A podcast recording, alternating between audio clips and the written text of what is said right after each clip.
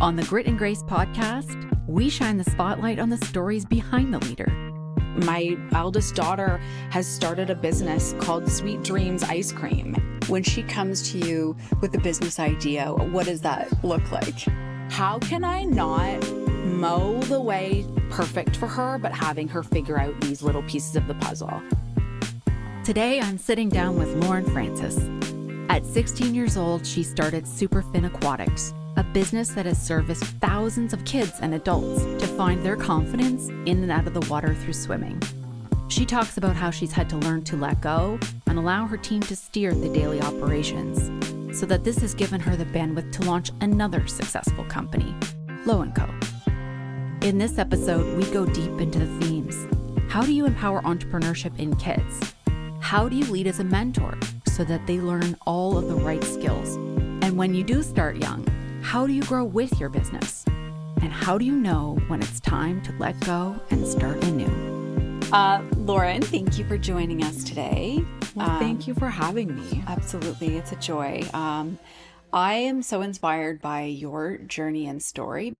I don't know of anyone who's actually traveled the path that you've traveled, and specifically starting a company at the age of 16, of which is still in business today, 26 years later and also launching another venture on top of that. So I think there's a lot to talk about.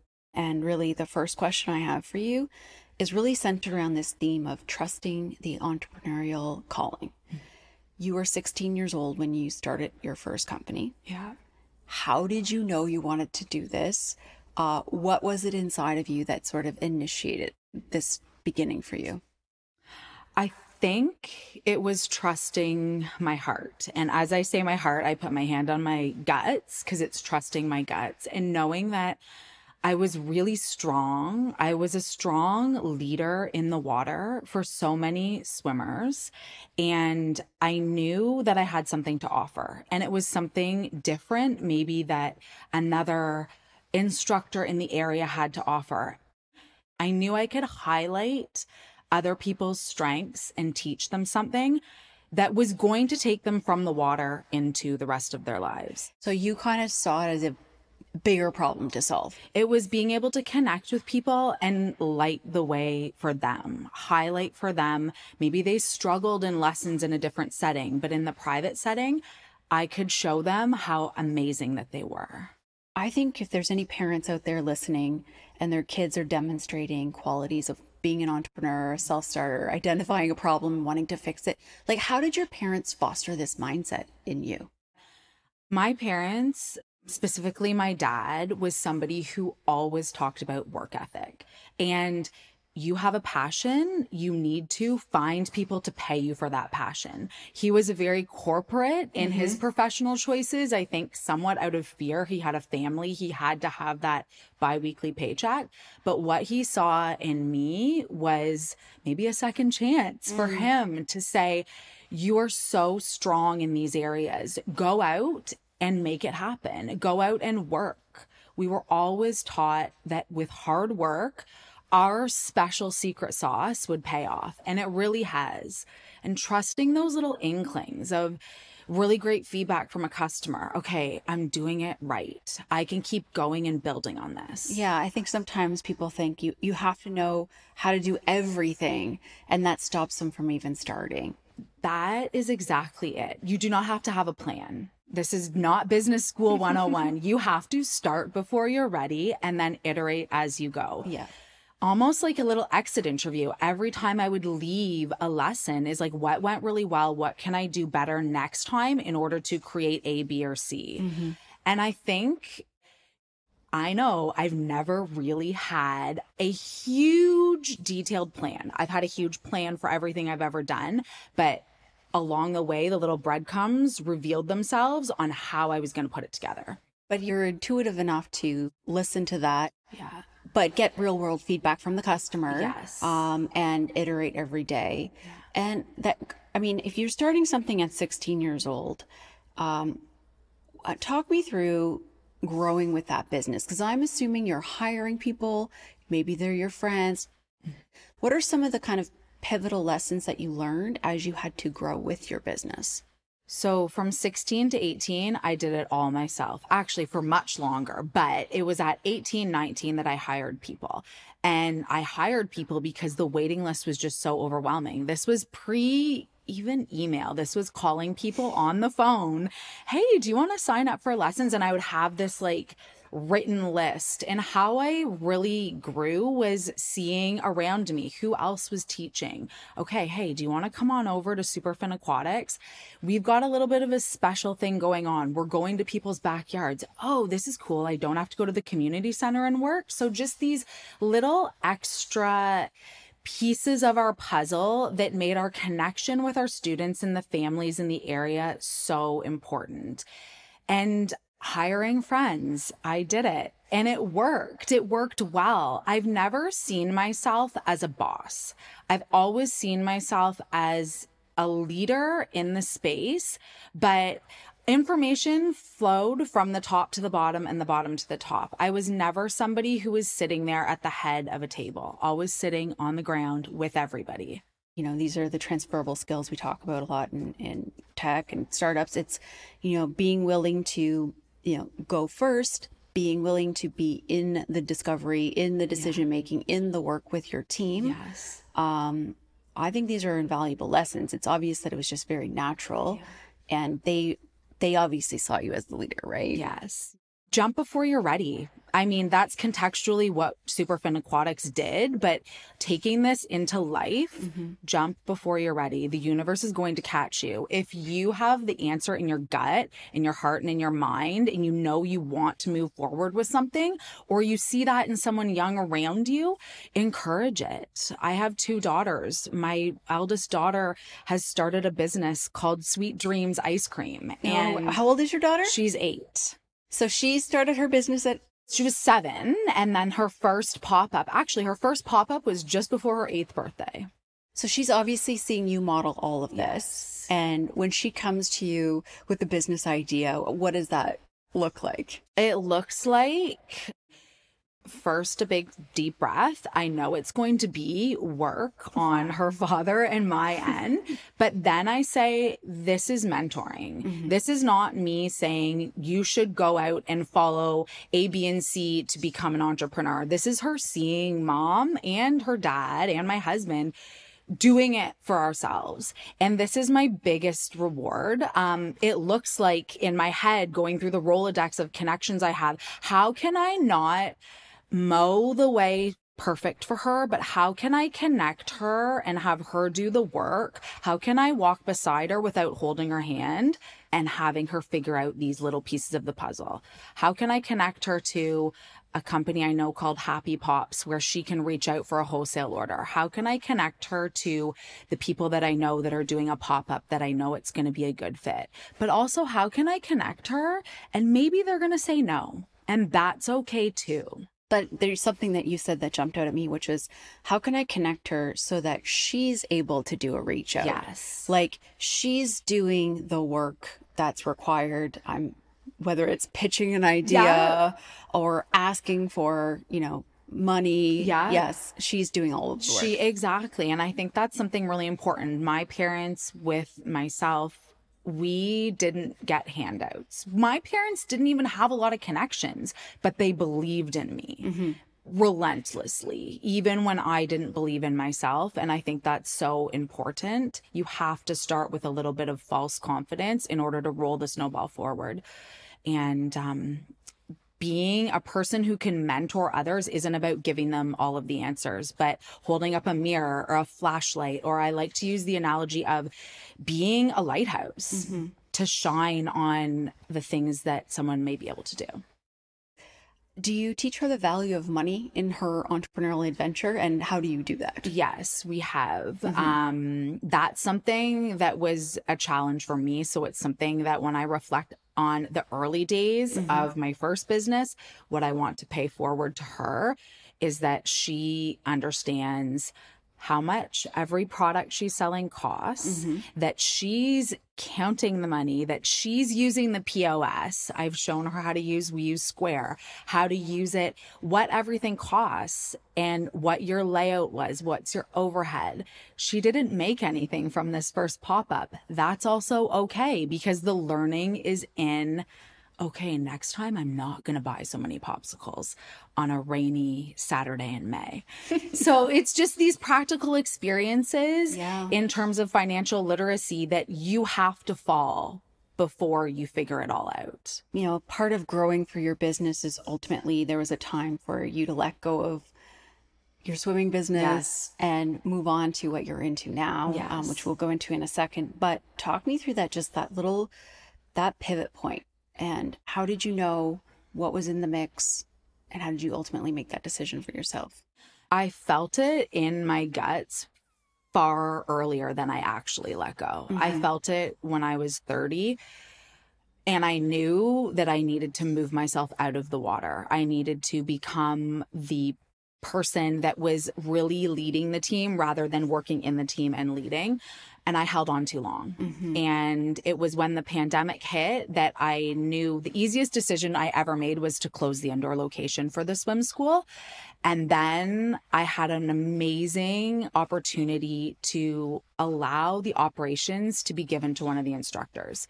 And she's fabulous. She's so organized. And she said to me at one point about a year in, Lauren, let me do this. And it was then that I thought, okay, listen, I have to follow what I actually believe and not hold on so tight. And it's when I, my mantra that year was let it go and let it flow. And that was about two and a half years ago.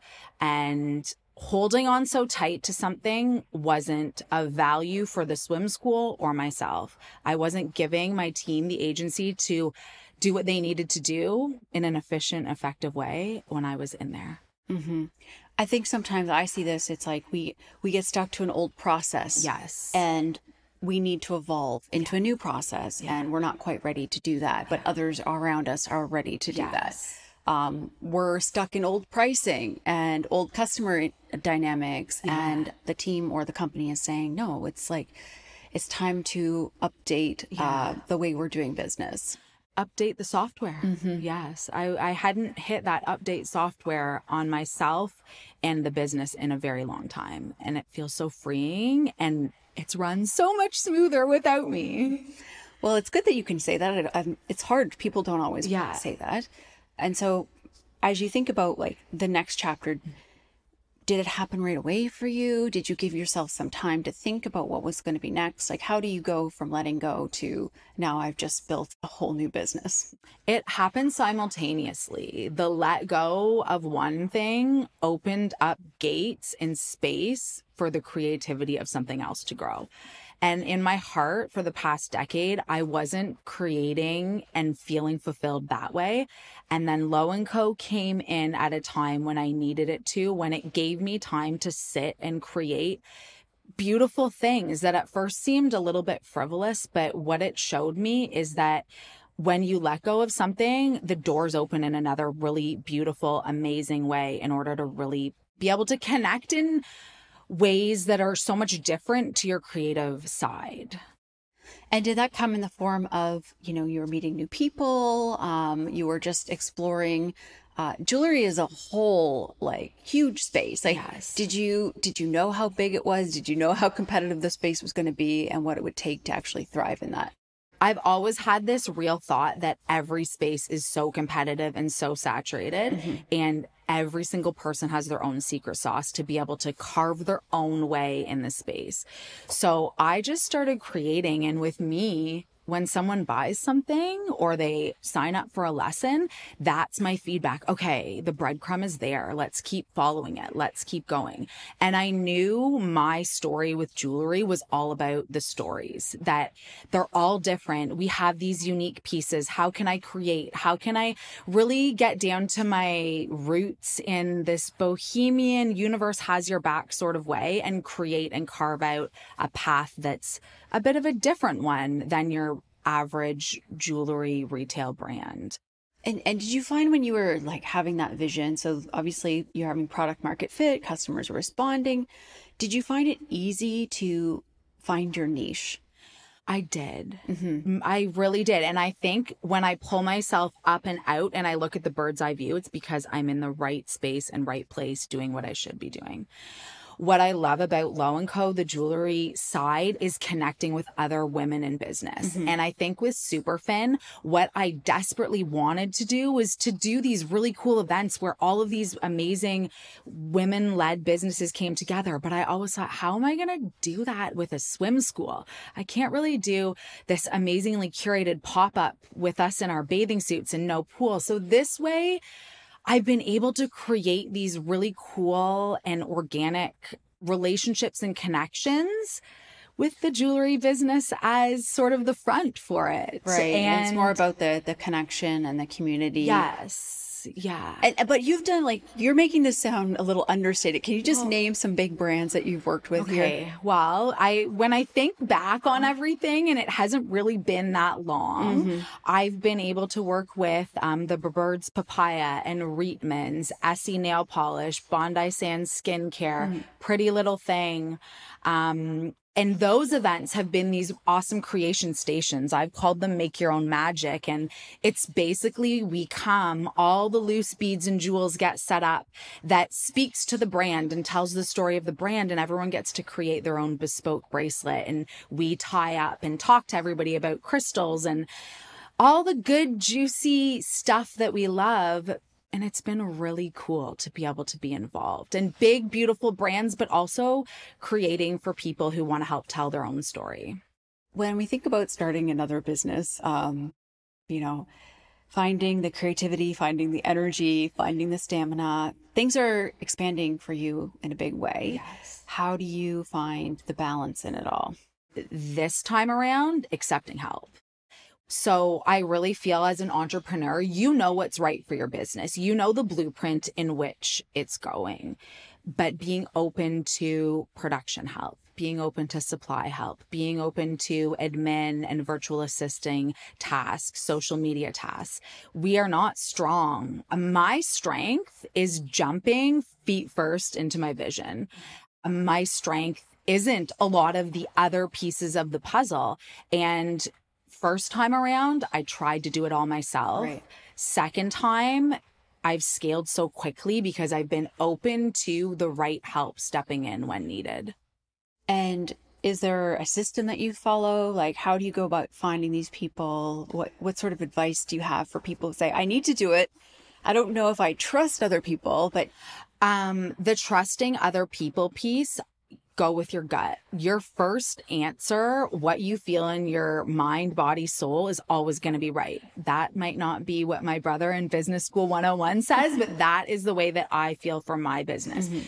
You know what's right. If this person feels like a fit and they've shown you alignment or their true colors that are going to be a great partnership, I say trust it because we can walk around really skeptical with our cloak on mm-hmm. because we think we can do it all ourselves, but just trusting. And then also you can have a nice little contract in place for one month, two months, three months. If you're working with a subcontractor, that you don't have to continue that relationship. I mean, sometimes we feel like we made a decision, we have to stick with that decision, yeah. um, versus we can make a decision and pivot yes, as we go. Yes. You know what? That also means you have to let people go. And that's mm-hmm. not the easy thing to do for people. Yeah. But you have to recognize that too. If you made a decision, you hired somebody, you brought them on, it is not what you thought, it's okay. Yes. It's okay to let them go. Yes. Because absolutely. you have to protect all of your employees and yeah. everything that you set out to do. Yeah. The only person that knows what's best for your business in the direction you're going to take it is you. Mm-hmm. So people can always give you their two cents.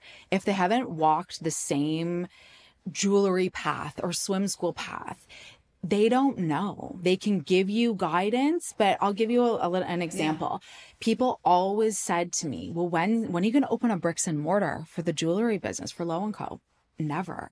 I'm not. That's not my next goal, my next success. I want to be nimble. I want to be fluid. I want to be everywhere. Mm-hmm. And my feeling about having a bricks and mortar is that I can't be everywhere because I'm tied to that geographical location. That's not right for everybody, but it's right for me.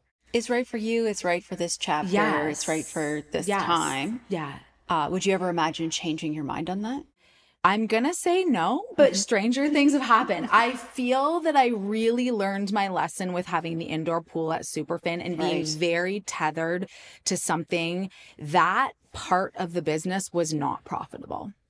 And it was 14 years. And it was the pandemic that made me realize, okay, Lauren, that is dead in the water. Um, so I said to myself, I will not have a space that I have to be responsible for from a financial, a mm-hmm. staffing point again, that is on such a, a nine to 5 mm-hmm. basis. Mm-hmm. I want to be nimble. Well, it also opens like in the digital world Yes. can, you know, sell a lot more online. There's a whole new way Absolutely. of, there's a whole new way to have to think about going to market when you know you're not doing it that way. Yes. Right. Yeah. So it's kind of like I'm not going to do it in the traditional way. So I have to invent in this whole different way. different way. Yeah. Um, so that I can be flexible in my life. Yeah. And flexibility through the channels at which Lo and Co has set up that we do these experiences where people make their own bracelets, but we also do pop-ups, um, charitable uh, partnerships. So there's just so much more bandwidth for me to be able to be so many different places when it's not at a specific location. That being said, I love the partnerships that we have with our bricks and mortar from a wholesale standpoint. Um, so I guess let's just kind of summarize the Lo and Co chapter. What have you been surprised by or that was easier? And what have you been surprised by that was harder on launching your second business?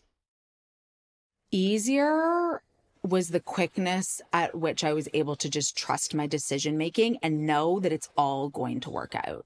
Not being as fixed in my brain about the A, B, C, and D, but that A would lead me to D and I would iterate and figure out. Confidence is built on trust over time. And you you had a proven track record with yourself.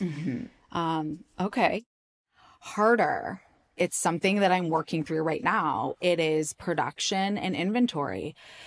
It's wonderful to sell out, but it's also this really interesting, sticky part in mm-hmm. your mind about how much is too much to work on to produce of a certain line. I'm really having an inventory struggle. Mm-hmm. I feel really happy that I'm having that struggle, but it's when they say inventory and your bottom line are the struggles of a retail business, that is what it is. It's do I want to sell out or do I want to have stuff potentially left in the workshop? So that is where my struggle is. And I never thought that would be a hard thing. I thought, oh my gosh, selling out's amazing. But then people are disappointed.